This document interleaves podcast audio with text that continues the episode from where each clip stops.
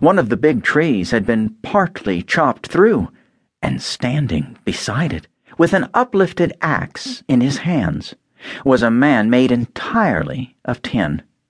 His head and arms and legs were jointed upon his body, but he stood perfectly motionless, as if he could not stir at all. Dorothy looked at him in amazement, and so did the Scarecrow, while Toto barked sharply and made a snap at the tin legs, which hurt his teeth. Did you groan? asked Dorothy. Yes, answered the Tin Man. I did. I've been groaning for more than a year, and no one has ever heard me before or come to help me.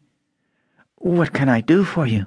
She inquired softly, for she was moved by the sad voice in which the man spoke. Get an oil can and oil my joints, he answered. They are rusted so badly that I cannot move them at all. If I am well oiled, I shall be all right again. You will find an oil can on a shelf in my cottage. Dorothy at once ran back to the cottage and found the oil can, and then she returned and asked anxiously, Where are your joints? Oil my neck first, replied the Tin Woodman. So she oiled it, and as it was quite badly rusted, the Scarecrow took hold of the tin head and moved it gently from side to side until it worked freely, and then the man could turn it himself. Now, Oil the joints in my arms, he said, and Dorothy oiled them, and the Scarecrow bent them carefully until they were quite free from rust and as good as new. The Tin Woodman gave a sigh of satisfaction and lowered his axe, which he leaned against the tree. This is a great comfort, he said. I have been holding that axe in the air ever since I rusted and I'm glad to be able to put it down at last.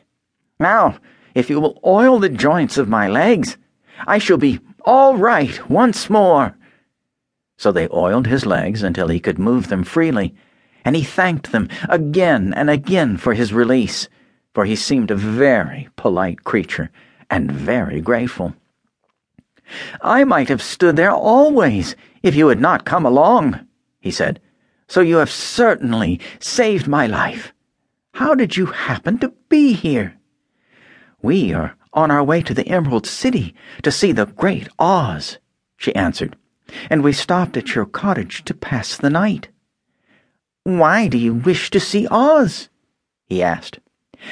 I want him to send me back to Kansas, and the Scarecrow wants him to put a few brains into his head, she replied. The Tin Woodman appeared to think deeply for a moment. Then he said, Do you suppose Oz could give me a heart? Why, I guess so, Dorothy answered. It would be as easy as to give the Scarecrow brains. True, the Tin Woodman returned. So, if you will allow me to join your party, I will also go to the Emerald City and ask Oz to help me. Come along, said the Scarecrow heartily, and Dorothy added that she would be pleased to have his company. So the Tin Woodman shouldered his axe, and they all passed through the forest until they came to the road that was paved with yellow brick. The Tin Woodman had asked Dorothy to put the oil can in her basket. For, he said, if I should get caught in the rain and rust again, I would need the oil can badly. It was a bit of good luck to have their new comrade join the party, for soon after they had begun their journey again, they came to a place where the trees and branches grew so thick over the road that the travelers could not pass. But the Tin Woodman set to work with his axe and chopped so well that soon he cleared a passage for the entire party. Dorothy was thinking so earnestly as they walked along that she did not notice when the Scarecrow stumbled into a hole and rolled over to the side of the road. Indeed, he was obliged to call to her to help him get up again. Why didn't you walk around the hole?